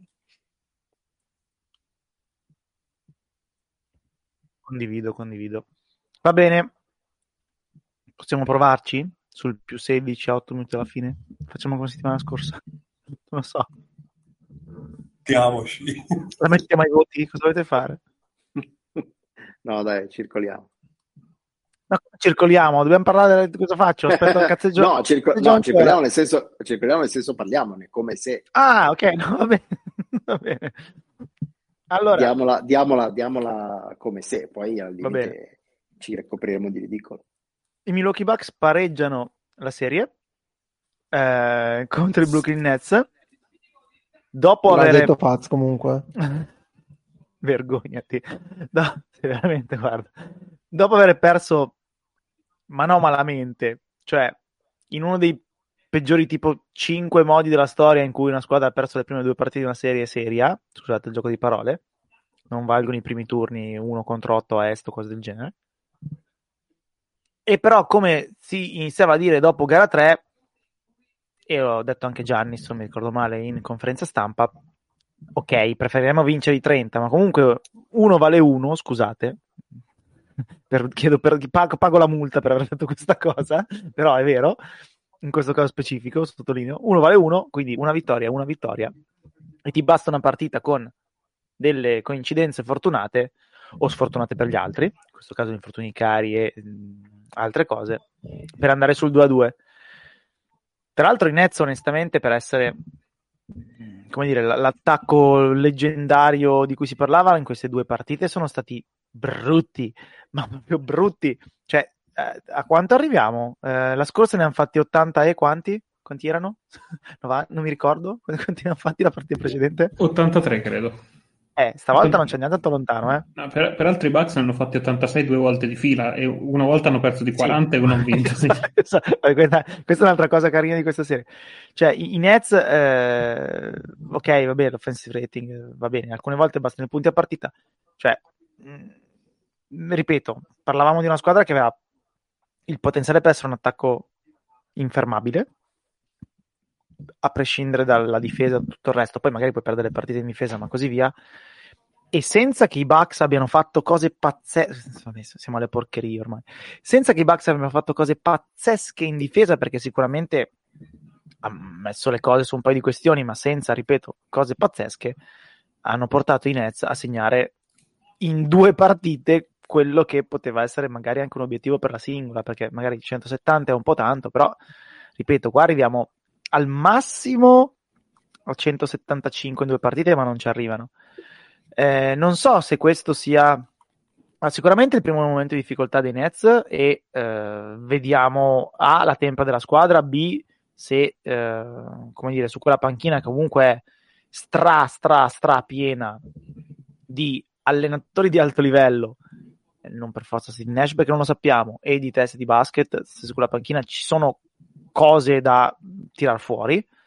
Eh, B ripeto la squadra in generale C però non possiamo neanche dimenticarci che eh, questa partita la perdono senza Arden e senza Kyrie Irving. Eh, e con Durant che in queste due partite è sembrato un po' più terrestre del solito.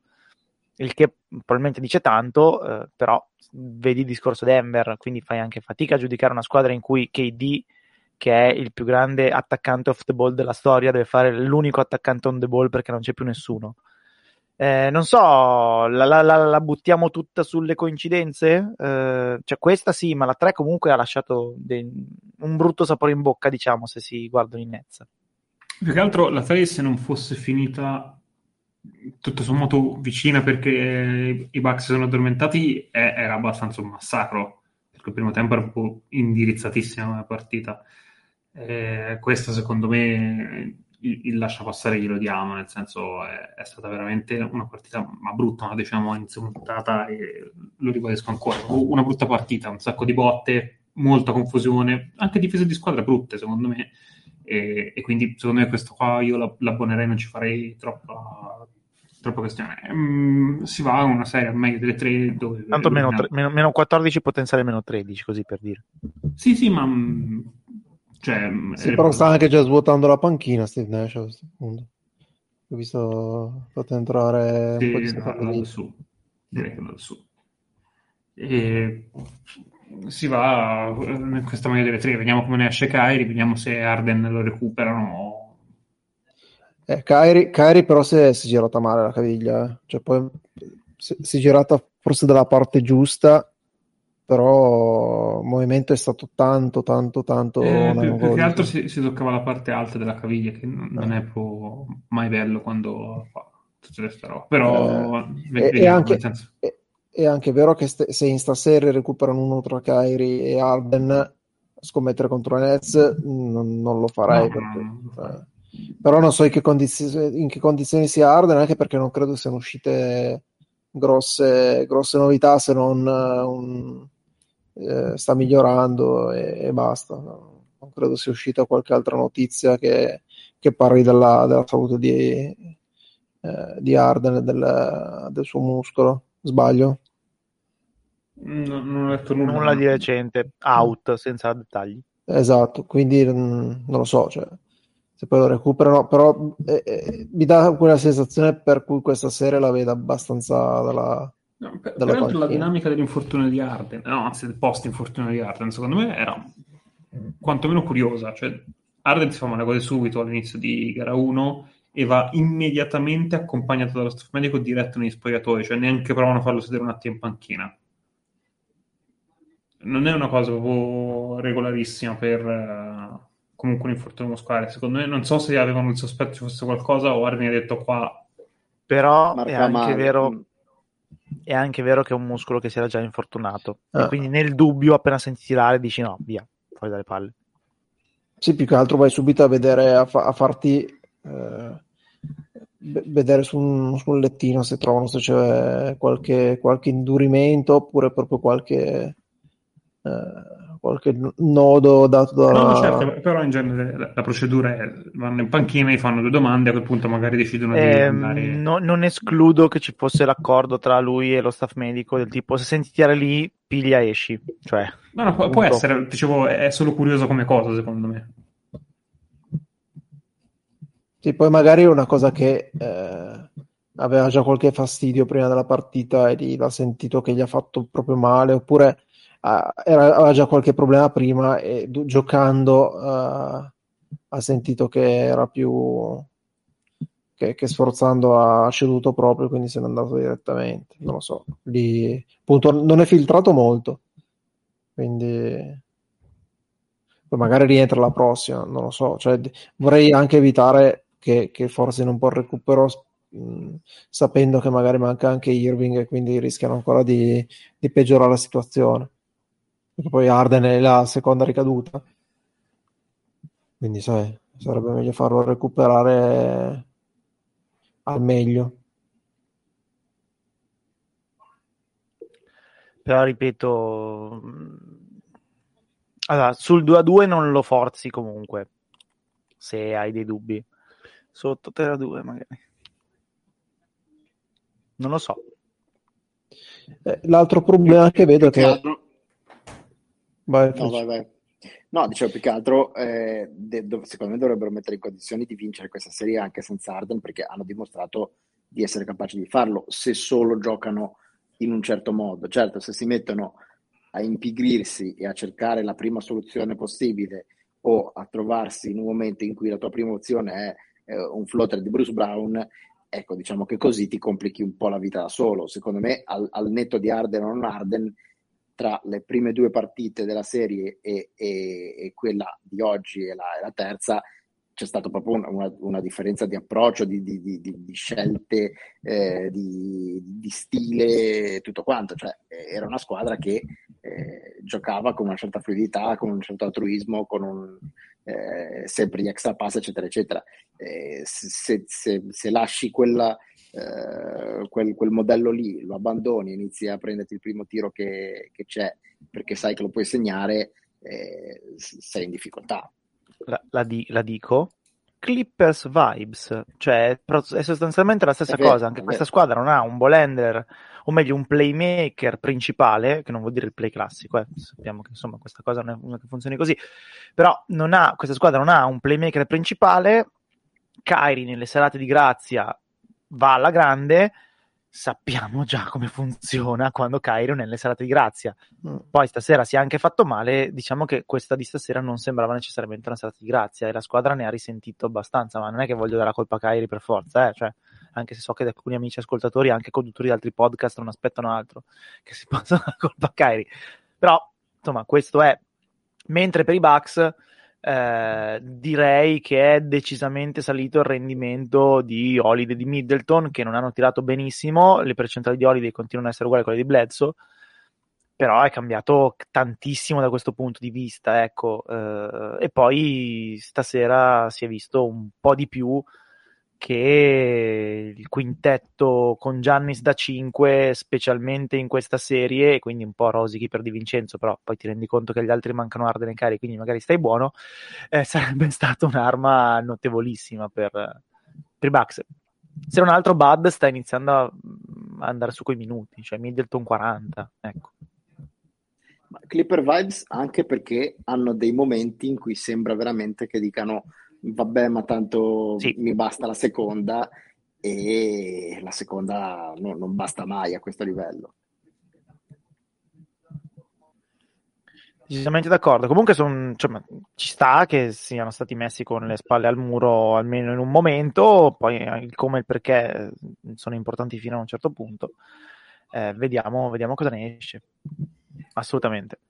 Eh, diciamo che questo poi tra l'altro aiuta a rendere ancora più interessante questo momento della stagione perché dopo le prime due gare c'era forse un pochino la percezione che la Lega fosse chiusa, che avessero già vinto i Madonna sta stoppata intanto, che avessero già vinto i Nets e chiunque fosse uscito dall'Ovest avrebbe sofferto, eccetera, eccetera. Questo invece ci dice A che non è vero e che è bello che non sia vero, ma non per andare contro i Nets, e B che quest'anno è veramente, veramente, veramente aperta. Cioè, tolte Atlanta e Denver che ormai sostanzialmente hanno perso le loro serie, voi stareste sconvolti da uno dei nomi delle altre rimaste qualora dovesse vincere il titolo?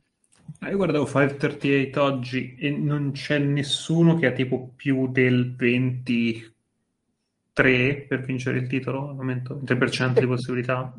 No, no, ma io ripeto, elenchiamo i nomi perché magari uno poi non ha la percezione di questa cosa. È ovvio che sono squadre più favorite, eh, che hanno più possibilità, tutta una serie di cose, cioè sono d'accordissimo su questa, ma se i Sixers vincessero il titolo sareste sconvolti? Sorpresi sono d'accordo, sì, ma sconvolti?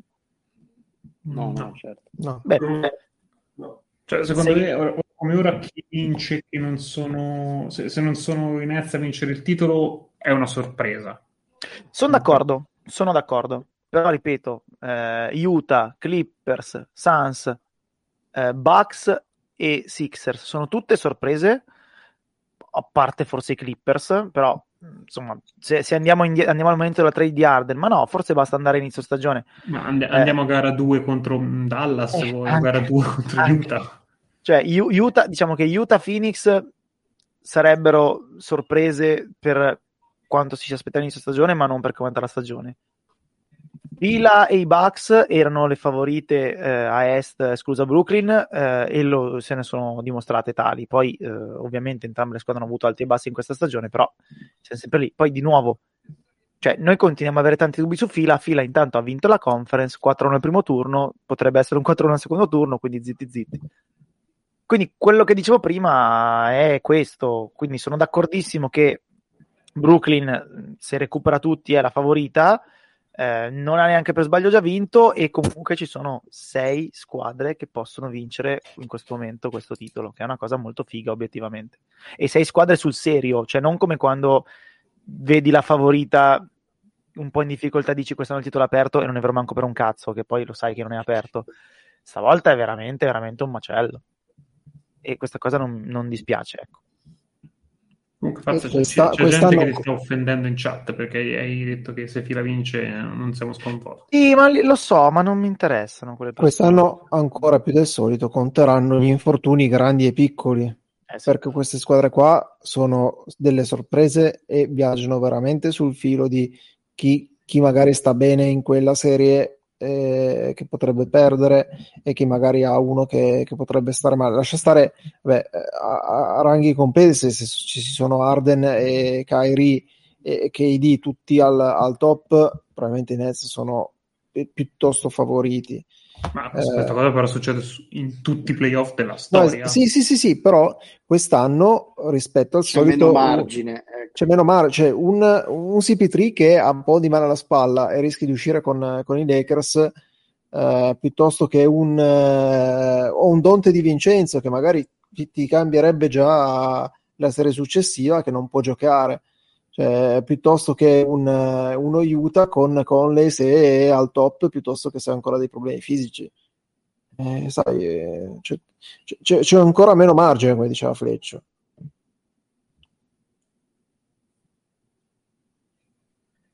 Va bene, eh, dai, è andata bene.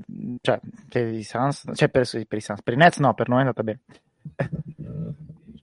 abbiamo, no, abbiamo rovinato. Io, l'altro dubbio, e poi chiudo sui Nets, è che eh, se non dovessero giocare gara, gara 5 né Kyrie né, né Arden, che debba giocare un po' troppo KD non, quest'anno comunque torna da un infortunio abbastanza devastante, quindi potrebbe essere, potrebbe essere un problema se poi devono farlo giocare tanti minuti per riuscire a stare, a stare nella serie.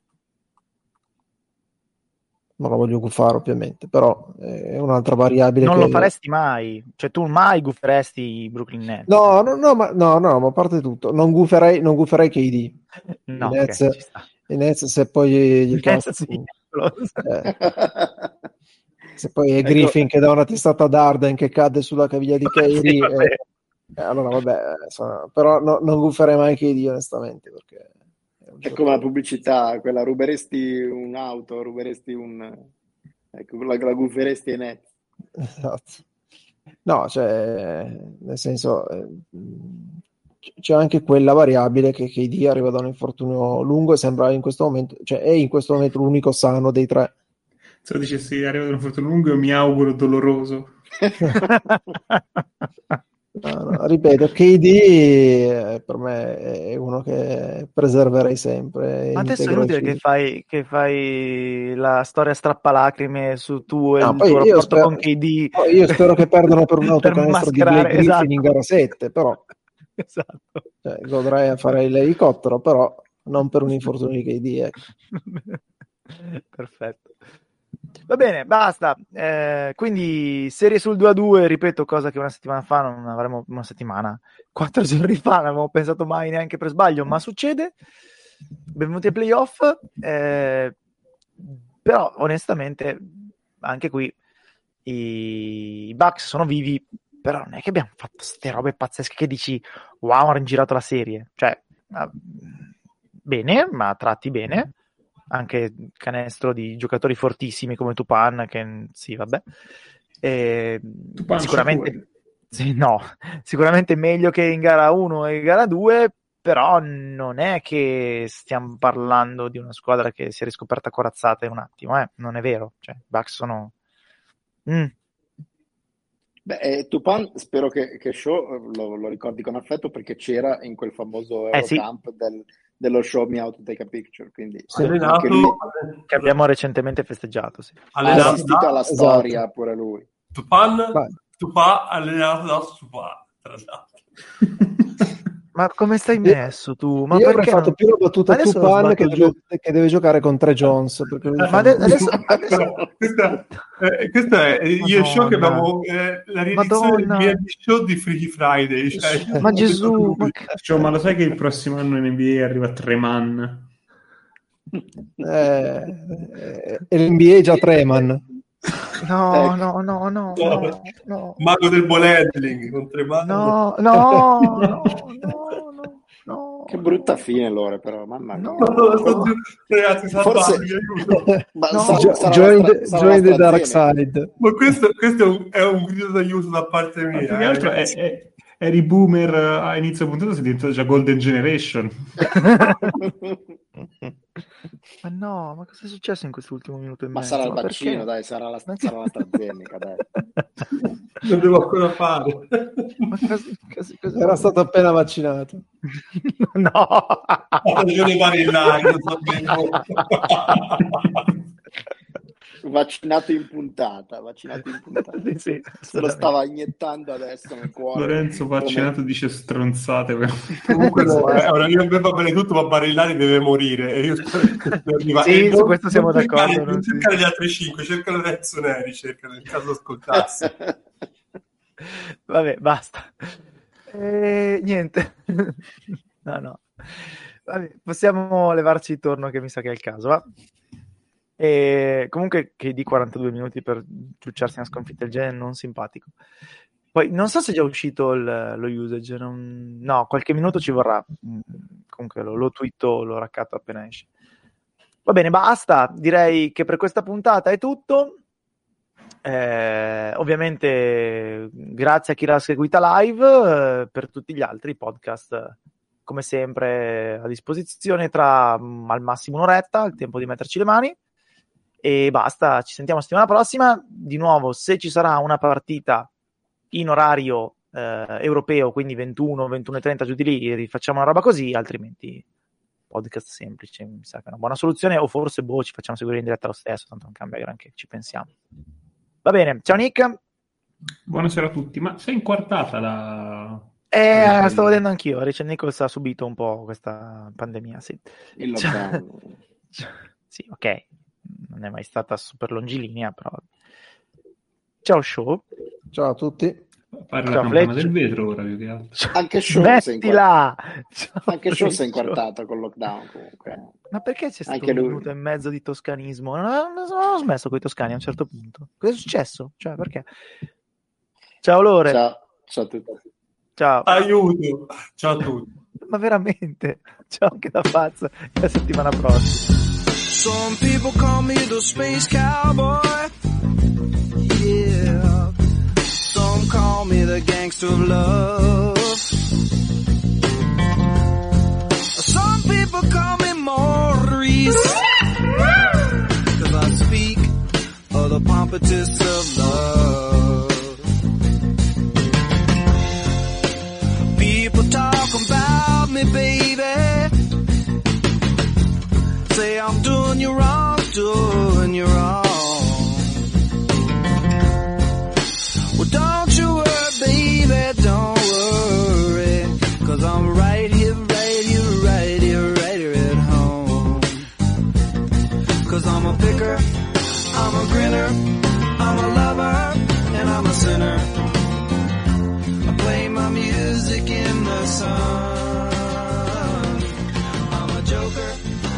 smoker.